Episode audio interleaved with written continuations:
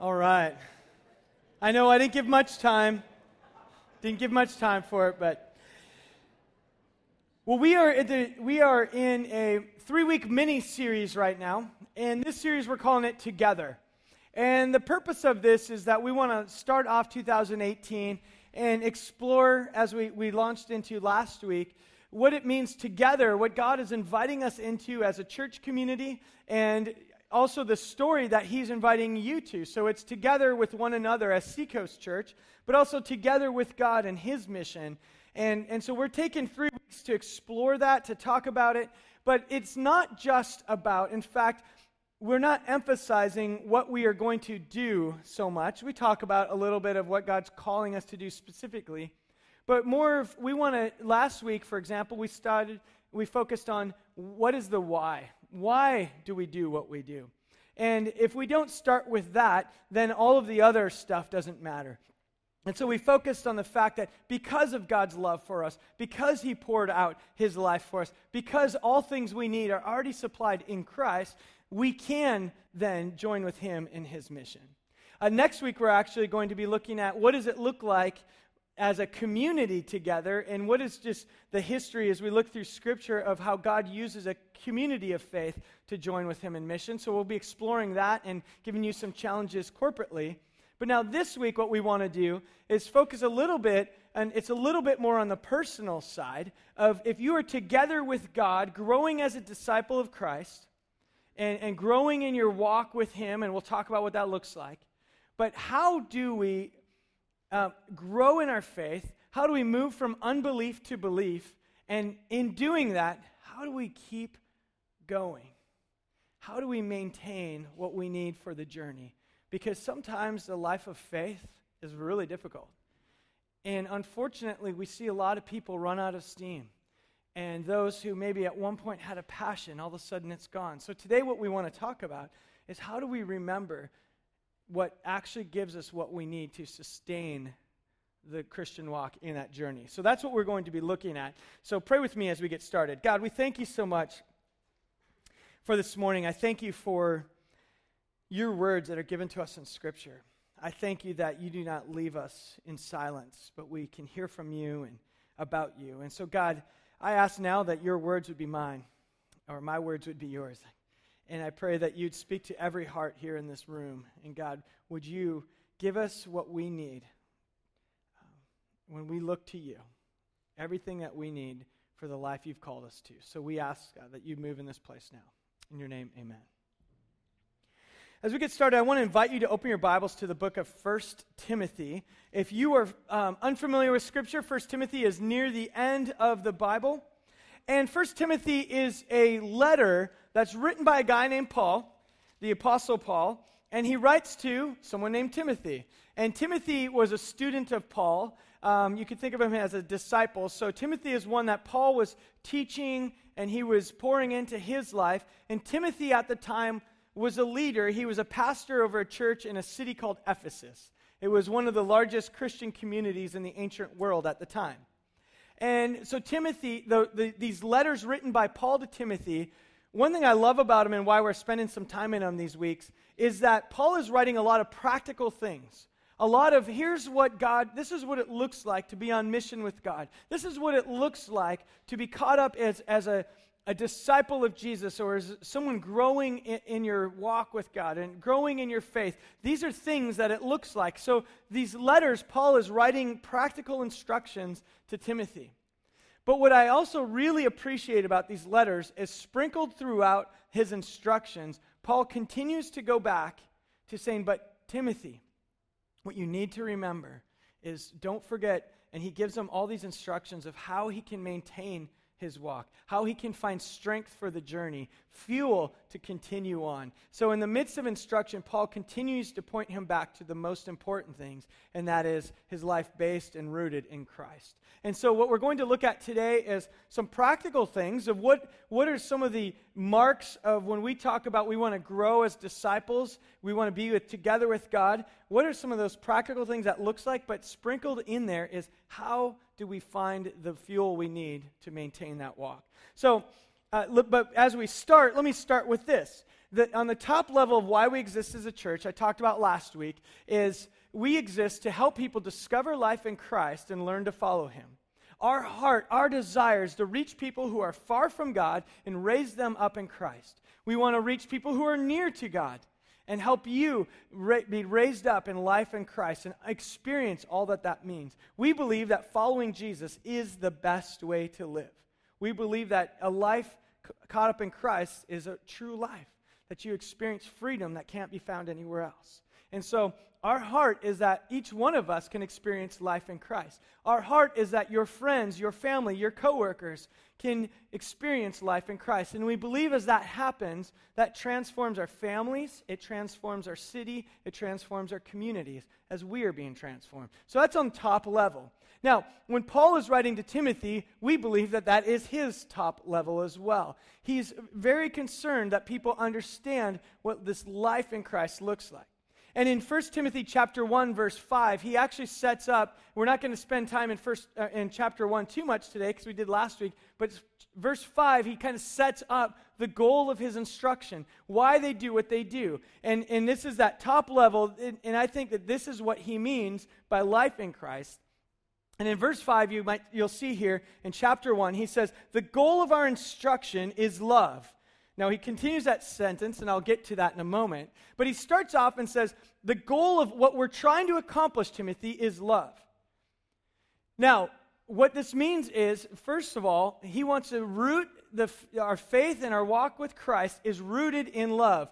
First of all, it's rooted in the love that God has for us. We talked about that last week. It's very important that we understand that we have nothing if we don't st- anchor our lives in what God has poured out and done for us. And so he says, the goal of our instruction that you may understand the love of God and be caught up in God's love for you. Now, there's some practical implications for that. Jesus actually said, the greatest command is this to love the Lord your God with all your heart, your mind, and your strength, and to love your neighbor as yourself. And so, because of God's love for us, our lives are rooted in that, then we are called to be people of love. First of all, a love for God and a love for one another. So, that is the top level, what Paul says. This is the, the goal of our instruction. And the rest of the, the letter starts to break that down. Now, I want you to see specifically what type of love. What do we mean? If it's rooted in the love of God, it's important that we understand the adjectives after that. Because he says the goal of our instruction is love from a pure heart. It's love from a pure heart. Pure heart means untainted love. There's no false motives in this. It's not love that is loving someone to get something in return. It's not love so that you can manipulate people. It's not love for our community because somehow there are projects that, that become a, a check mark in your life. Oh, I loved that person and now I gained something.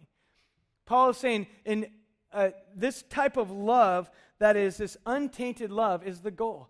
It's a selfless love as God selflessly loves us. When we didn't deserve it, He loved. So that's the first part.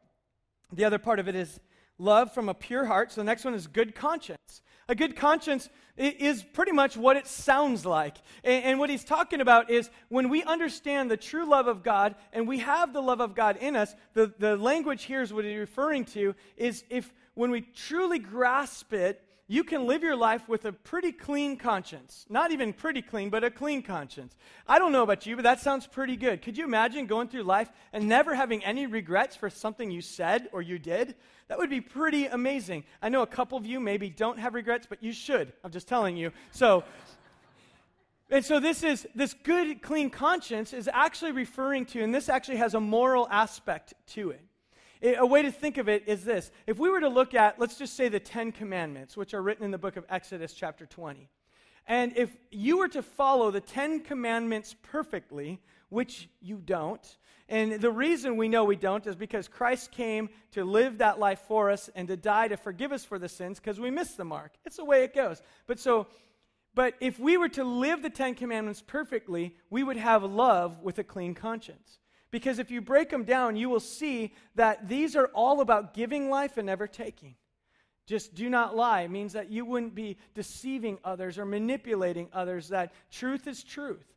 uh, even if you have things, do not covet. You're a content person. You find what you need and what you have. You trust God. You trust others, and you're not seeking after things. Everything down to murder. Do not murder. Anyone in here ever? No, don't. So, um, but do not murder. We all think like, oh, I don't do that one. I guess I got at least one out of ten. Well, then Jesus said, well, you've heard it said, do not murder, but I tell you, don't even harbor hate for someone in your heart.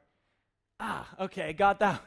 But so when he says love with a good conscience, he's actually referring to that moral aspect of it. And this is not like, okay, fight yourself and make yourself so moral that you have a clean conscience. And ultimately, this goal, this love that God has for us, is that highest level. And then the third part of it is love from a pure heart with a good conscience and with a sincere faith. I love this Greek word here. Sometimes the Greek words don't add to the text. This one does. Sincere here actually means unhypocritical. It's literally that word. And in Greek, hypocrite was also the word they used for actor. And, and, so, what they would do in the ancient world, in the Greek world, is actors would wear masks, masks that would portray their emotion. And so, it, he's essentially saying we want faith that's not having a mask that says one thing, but inside there's something else. And so he says the goal is love that's unhypocritical. It's not that we love people, or, or maybe you know, one of our goals is to love our city. So maybe we're involved in, in, taking care of the poor and the homeless. If we're there and we're pouring out our love for people, and as soon as they walk away, we just think, oh, can't stand these people, but I'm going to do it, and I'll put on that smile when they're there. Paul would say that's not even genuine at all. That's not the goal of, that's not the life of Christ. The goal ultimately is a pure love, untainted, with a good conscience, and unhypocritical, even in the church, that we can genuinely love one another and it's unhypocritical. It's not just a mask that we put on when we gather on Sundays. Now, I don't know about you, but when I hear those that, I think that sounds pretty good. And I also think it sounds pretty exhausting. It sounds very difficult to think, wow, how can I be like that all the time? And so now I want to turn over to the book of uh, 1 Timothy, now chapter 4. And what we want to look at is how does this break down in practical ways, and how do we not lose steam in the midst of it? There's a story in, in uh, something happened in 1999, actually. There's a golfer named Payne Stewart. And Payne Stewart was, in, in the 90s, had a, quite a bit of success as a golfer. And in 1999, it was October, and he got on his Learjet with a few other, uh, another golfer and, and uh, his business manager and some other, golf course designer, and they were going off to a business meeting, and they left from Florida. And they took off, and they started on course to where they were heading. And less than an hour into the flight, the ground control lost contact with the plane. And they eventually found out the plane was still heading in the same direction. It was still on course, but there was no communication with the ground. So eventually, uh, the Air Force scrambled some fighter jets to fly up there and fly next to the plane and try to get their attention, to escort them, to find out what's happening. And as the pilots looked into the plane, they couldn't see inside. They saw new, no movement at all. All they saw was windows that were frosted over. There was ice inside the plane. What had happened was it lost cabin pressure, and so what was on the inside of the plane, the atmosphere inside, was the same as outside. Eventually, the plane ran out of fuel and crashed in South Dakota, killing everyone on board. But actually, when they uh, did all the investigation, they found that the crash isn't what killed anyone, everyone, that they had already died. You see, they died for the lack of oxygen and the lack of heat. Everyone on plane died. The plane was going in the right direction. The plane was heading where they wanted it to head for a while. And so, but the problem was that the people inside ran out of fuel. You see, it's very easy to look at the life of Christ and say, here's our goal of this pure love. It's very easy as a church to say, we're going to be about all these things, and we can head in the right direction. We can do the right things. We can be moving in that direction, but if we don't have the oxygen and the heat that we need as followers of Jesus, we can do all the right things, but eventually we'll crash. And so, as Paul gives these instructions to Timothy now, explaining the life of Christ, he keeps going back to here's where we're going, but don't forget to breathe. Don't forget the air you need. Don't forget the heat, because you might do all the right things, but if you crash for a lack of oxygen, what's the point? So let's look in 1 Timothy now in chapter 4 and find what is it what is the characteristics that we see here of how Paul describes and, and again we looked at a little bit last week so this is the next section where Paul's describing the life of Christ, practical instructions to Timothy. And in the midst of this, where do we find the oxygen, the fuel that we need to breathe? And we're going to pick it up in verse 6. He starts off and says, In pointing out these things to the brothers, you'll be a good servant of Christ. So before we move on with that, we need to know okay, what happened verses 1 through 5. He says, in pointing out what things. Well, Paul, uh, just quickly, he addresses in the church, he said there's going to be people who start teaching things that are not true. They're going to start teaching things like abstain from marriage, don't eat certain types of food. And it was this form of what was called asceticism. It was a faith that was uh, to kind of make faith miserable. It said, beat yourself and, and don't enjoy anything in life because if you do, that's probably not godly. So it literally went to inflicting pain and harm on yourself so that you could be holy. It was that kind of teaching. And Paul's saying, this is not truth. And, and this is actually the, the, this early movement led to the monastic movement where some people would go out and live in caves in the desert and study scripture all day. And that's all they did because they didn't want to enjoy anything that God gave to them. Now, if you feel called to go live in a cave in the desert, that's okay. You're welcome to do it, but it's not prescribed in Scripture, okay? So the difference is some people may feel called to do that. More power to you. Go have fun. Um, but this is not more, you're not more spiritual holy. And so there's some people starting to say, oh, if you are married, that can't be as spiritual. Or if you enjoy that food, that can't be spiritual. And, and so Paul is saying this is adding to the truth of God. And so if you speak against those things now, and pointing out the errors of people's ways, as he's writing to Timothy, you're going to be a good servant of Christ Jesus, constantly nourished on the words of the faith and of sound doctrine which you have been following. Have nothing to do with worldly fables fit only for old women. Now, I got to say a statement here. I know that I, this is not the PC version, okay? I get it. And, and, and this, is, this isn't down talking anybody, anyone's age. This is a, a colloquial phrase, kind of like old wives' tales, which I don't even think that's PC anymore. I'm not sure what, what is the version of that, what we can say now for that, but it's tales. And so that's all he's referring to here is saying there was fables, there's these things that weren't true that people would believe and grasp onto, is what he's saying. He said, so have nothing to do with those things that aren't anchored in truth. On the other hand, discipline yourself for the purpose of godliness. For bodily discipline is of little profit, but godliness is profitable for all things, since it holds a promise for the present life, also for the life to come. It is a trustworthy statement deserving full acceptance. For this we labor and strive, because we have fixed our hope on the living God, who is the Savior of all men, especially for those who believe. Now, he starts off in this first section that we look at today, and he's dealing with Timothy's character.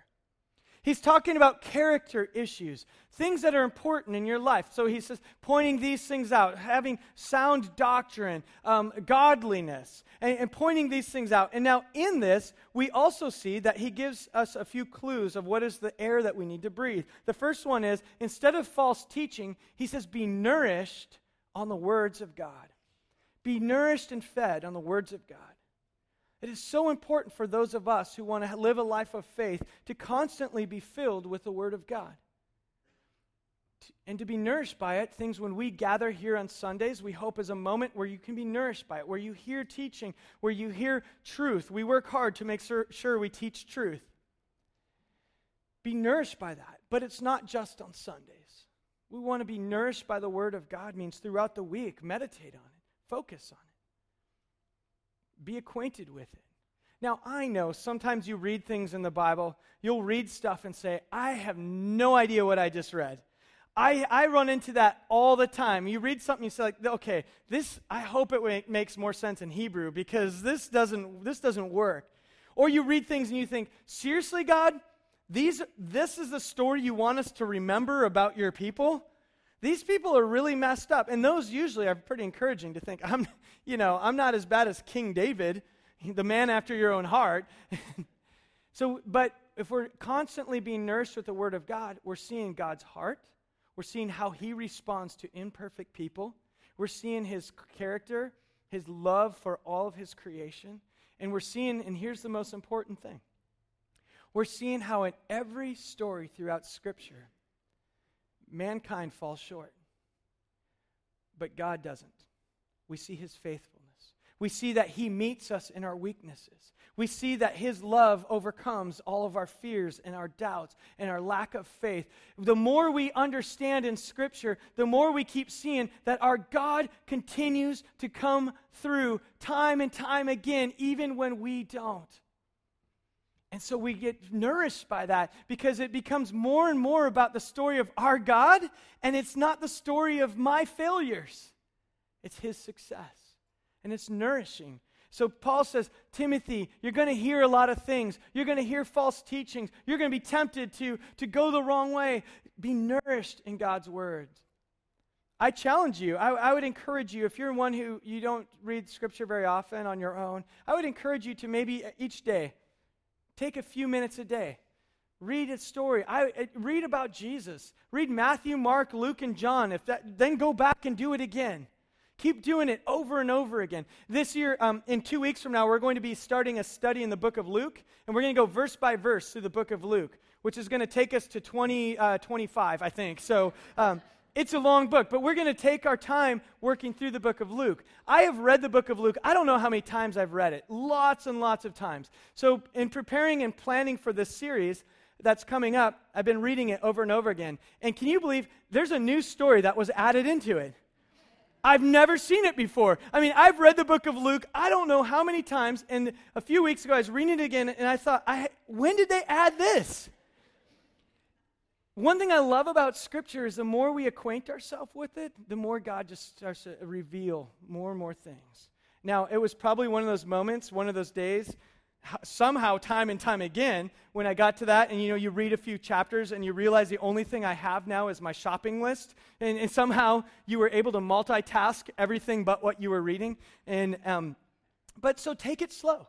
But nourish yourself on the word of god. Read one passage one story about jesus a day the more you know the heart and character of jesus that's a good thing it fills our soul it's the air we need to breathe now, the rest of this part, when he's talking about character, he's focusing on godliness. He says, Hey, train yourself for godliness. He said, Bodily discipline is of some value. And this is actually a Greek word, gymnasia. He said, Going to the gym and working out is of some value. So, those of you who are into it, hey, you're biblical. Wait, way to go. of some value, okay? Not of most important value. But he says, But godliness is valuable for this life and for the one to come. I was thinking about that and thinking, what if my physical body, the way you end this world, your physical condition was the one you began in for eternity? You were stuck with it for the rest of your life. How would you treat your physical body now if you knew that this is what I had the rest of my life? I don't know. Maybe it would change. Some of you would say, hey, I'm, I'm totally comfortable. I don't care. That's fine too. But for me, I thought about that like, wow, this is the word picture Paul has physical life is of some value for now, but godliness is valuable today and it has an eternal impact. The things that really matter are godliness. Now, what's godliness? That's a good church word, isn't it? it it's something that we can throw out there. Wow, these people look really godly. You may be visiting here at Seacoast School. These are godly people. You got to get to know us a little more. But um, godliness, let's just define it this way it's the life of Christ on display in you. Godliness is just the character of God on display in you. Why do you think Paul said, nourish yourselves on the words of Scripture? If you want to have godliness, you want to display the character of God, we should know the character of God. So the life of Christ on display in you, and that, that's not maybe the Webster's de- de- dictionary definition, but if we think of it that way, godliness is the life of Christ on display in us. Now, the last part of this, character, section is really important. Because that, again, godliness, great. The life of Christ on display, great. But now look at how he ends it in verse 10. For this we labor and strive. This is what we're seeking after. This is the life we want to live. But we can strive for these things because we have fixed our hope on the living God. Notice he doesn't say, we, we can strive after these things and we'll maintain our strength. We'll do fine because we fixed our hope on our ability to accomplish what we wanted to accomplish. We're fixing our hope on ourselves. So that makes it easy to labor and strive. when we fix our hope on ourselves, that's when we have burnout. That's when we crash. So the fuel is be nourished by the word of God. And the other fuel here that we see, the air we need to breathe, is put your hope on the living God.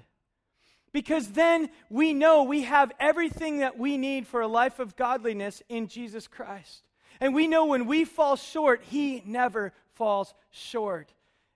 His life on display in us when we move from unbelief to belief in everything that He is that that's where our hope is found. Our hope is found in Him alone. And that means that every one of our failures, yesterday, today, and tomorrow, will never make us fall out of the reach of a living God. We are, our hope, our faith, our life is secure in Him. Our identity will not be changed based on our whims. Our hope is in Christ. This is when interactive churches say, that's good news, and they interact, and they say amen and stuff like that. Because if your hope is in you, that is bad news. That is not good news. But when our hope is fixed on the living God, that's good news. Because He is faithful when we are not. He is good and strong when we're weak. Everything that we need is found in Jesus Christ. In 2 Peter chapter 1, verse 3, it says this seeing God's divine power has granted us everything pertaining to life and godliness through the true knowledge of Him who called us by His own glory and excellence. Everything we need is in Christ when our hope is fixed on Him. We want to have the life of Christ on display in us, but if it's all about our ability to come through, we're going to crash. You can do the right things. You can be heading the right direction. You can look like you're on the right path, but if your hope is ultimately in yourself, you will crash. But when our hope is fixed on the living God, we have the air we need to continue to breathe. So that's the character side. He starts out with character. That's part of discipleship. Now look at verse 11. We're going to continue on. Now he says, prescribe and teach these things, Timothy. This is what we mean by discipleship. Take what you know and keep teaching it. We, as a church, want to be a center for multiplication. We want to be a place where we take what we know and raise people up in Christ. And, and take your knowledge of, of your journey and help someone else along in, in the journey. That's discipleship. So prescribe and teach these things. Let no one look down on your youthfulness, but rather in speech, conduct, love, faith, and purity Show yourself as an example for those who believe. Now, this is not just talking to young people when he says, Don't let anyone look down on your youthfulness. It was Timothy's particular situation that he was addressing. I, I used to love this verse when I was a youth pastor because we had it on the walls. We talked about it all the time. Don't let your youthfulness, don't ever let anyone look down on you because of your youthfulness. That's biblical, that's true. But it doesn't just apply to young people. And, and the older I get, the more I appreciate that. Even though I still have some people say, Ryan, you're just young. And I love, I used to hate when people said that. Now I like it. Because I talk to our young adults and I feel like I'm young and cool and I fit in with them. And they're like, seriously? You were in college when I was born. Oh, okay. so I get it. The young adults aren't looking down on me for my youthfulness. but it's not just about age. I could also say, don't let anyone look down on you for your maturity of age. Don't let anyone look down on you because you're single and you're not married and you think in the church that being married is the standard.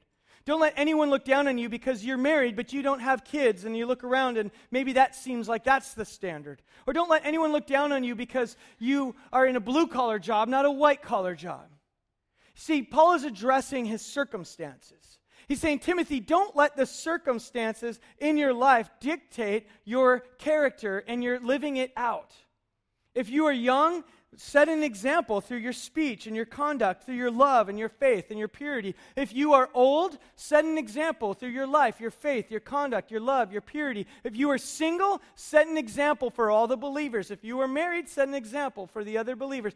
Don't let your circumstances dictate your life in Christ. And so Paul is saying character matters, but now here's the other thing your calling matters. living out your calling in Christ matters. Not your circumstances, but where you are. Live it out. Look how he continues. He says, Until I come to you, Timothy, give attention to the public reading of Scripture, to exhortation and teaching. Don't neglect the spiritual gift within you that was given to you through, through prophetic utterance. And this is people just saying, Timothy, we recognize in you this gift of leadership and teaching, and we pray for you to have that. He says, verse 15, take pains with these things, be absorbed in them, so that your progress will be evident to all. Pay close attention to yourself and your church teaching. Persevere in these things. For as you do this, you will ensure salvation for yourself and those who hear you. This, by the way, a little side note ensuring salvation is not saying earning salvation. This is giving evidence to the life of Christ in you. You're giving evidence to the work of God that's already happening in you, and that will make a difference in the lives of others. So, this second section here is all about living out his calling. Paul said, as a disciple, don't neglect your purpose and your calling and your spe- specifically what God has for you to be.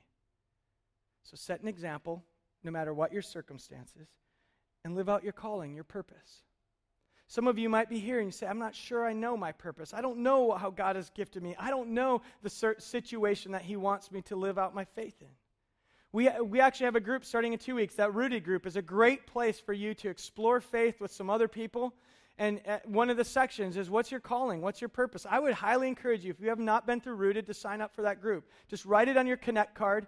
And after the, the sermon, we're taking the offering, drop that card in the offering, and you can be signed up for the next Rooted group. It's a great way to kind of explore what your purpose is. But Paul said, Timothy, don't neglect your calling, don't neglect your purpose. Some of you have God given passions and gifts and when we neglect them, when we don't use them, you start to run out of the fuel you need because God's made you for something. I think of the time, and I, have shared when, you know, I've worked, had the privilege of working in church ministry most of my life, but I've had a season where I worked in, in the corporate world and retail world. And, and, and in that world, you know, there was a season when it was fine. It was good. It was, you know, I was able to feel, experience success, and, and it, some of it was really enjoyable to hit goals and get bonuses because I knew if we sell this much and get this, you know, hire these people and all this, that there's really easy things that you can do to f- experience success sometimes. And I liked that. But a constant conversation I had with my wife was I just don't know, is this the path I'm going to be on the rest of my life? For me, particularly. God has called some of you as we talked about last week, to be in the business world. That's where you belong. In fact, God calls very few of us to work in a church. If you think you might be, I always tell my kids this if you think God's calling you into ministry, do everything you can to get out of it. And if you can't get out of it, He's called you. So that's my advice to you if you're wondering. But there's a season in my life when I was saying, I'm not sure if I don't know, is, is this what God has made me for? And, and, we started attending a church. It was the first time we attended a church that we didn't work at. And I had to go through what that meant to like check out churches to see what they're like. Because every church I checked out was, okay, you want to hire me or not. But this one was, wow, this is, I can, I can choose to come here or not. Sundays came and I could choose to sleep in or not. That was kind of cool. But, um, but of course, we never missed. Uh, But so we started attending for a while, but we weren't involved. We showed up, enjoyed the worship, enjoyed the teaching, and left until we realized that God had something more for us.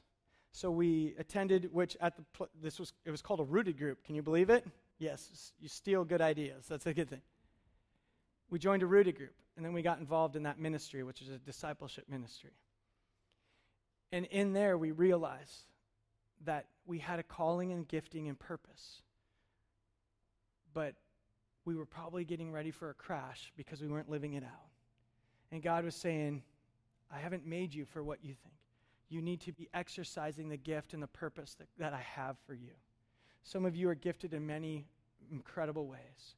God wants to invite you in to live out that calling. Don't neglect that gift and that passion and that dream that He has for you.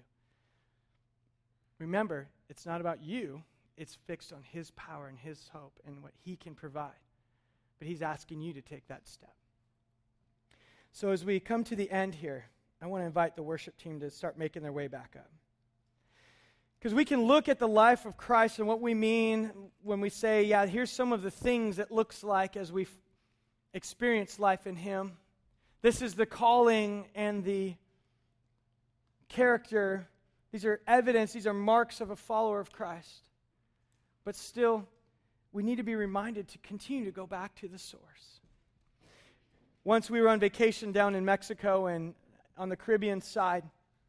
And I went scuba diving in the afternoon. And in the morning, it started off where we had to do a, a dive in, in the pool and s- just to test the equipment and to uh, you know, make sure everyone was proficient and able to do it. And there was one person in our group who seemed a little less comfortable, but he made it through all the steps. And then we went out um, on a reef out in the Caribbean and dropped over the side of the boat and went down. And it wasn't a very deep dive, it was about 15 meters, so still uh, relatively close to the surface.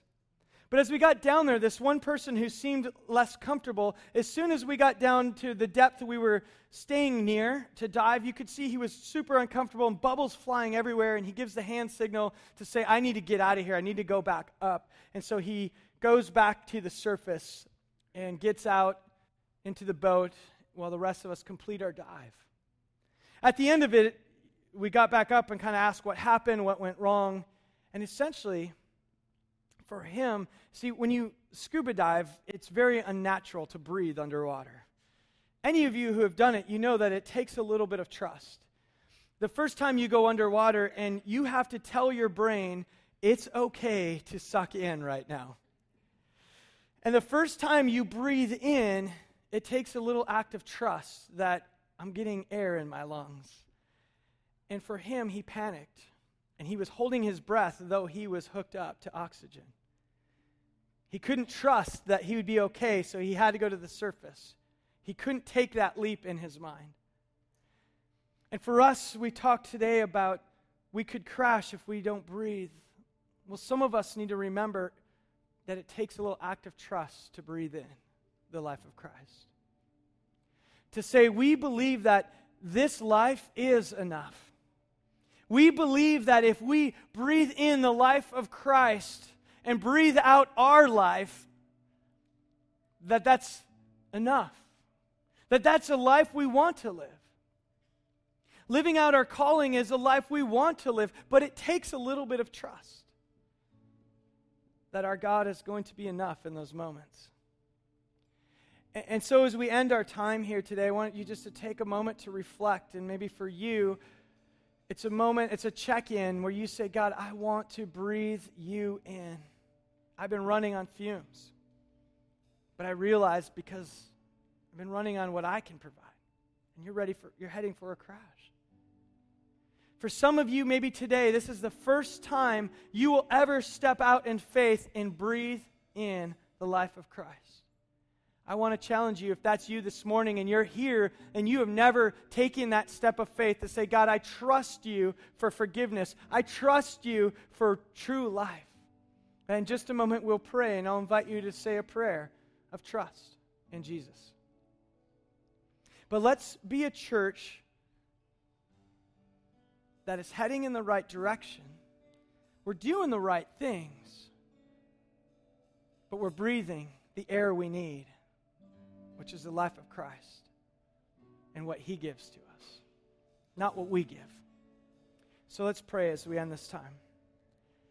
God, we thank you so much for this time this morning, and even as we respond with our hearts with offering. We respond with our hearts with one final song of pouring out worship to you, God. I ask that in this moment that you would help us to trust you as we breathe you in. And God, for anyone here this morning who's never taken that first step of faith to trust you for forgiveness, to trust you for life, would you speak to them now? And if that's you, would you say this prayer with me? Lord Jesus, I believe in you. I don't have all the answers yet. I still have questions. But would you forgive me for my sins? Would you give me your life? And would you bring me into your family for all eternity? And Lord, anyone who's prayed that prayer today, would you give them the courage to breathe? And Lord, for those of us who prayed that prayer many, some many years ago, Lord, would you give us courage to keep breathing you in? Because we want our lives to be all about you. We need you for the journey. We give you this time now.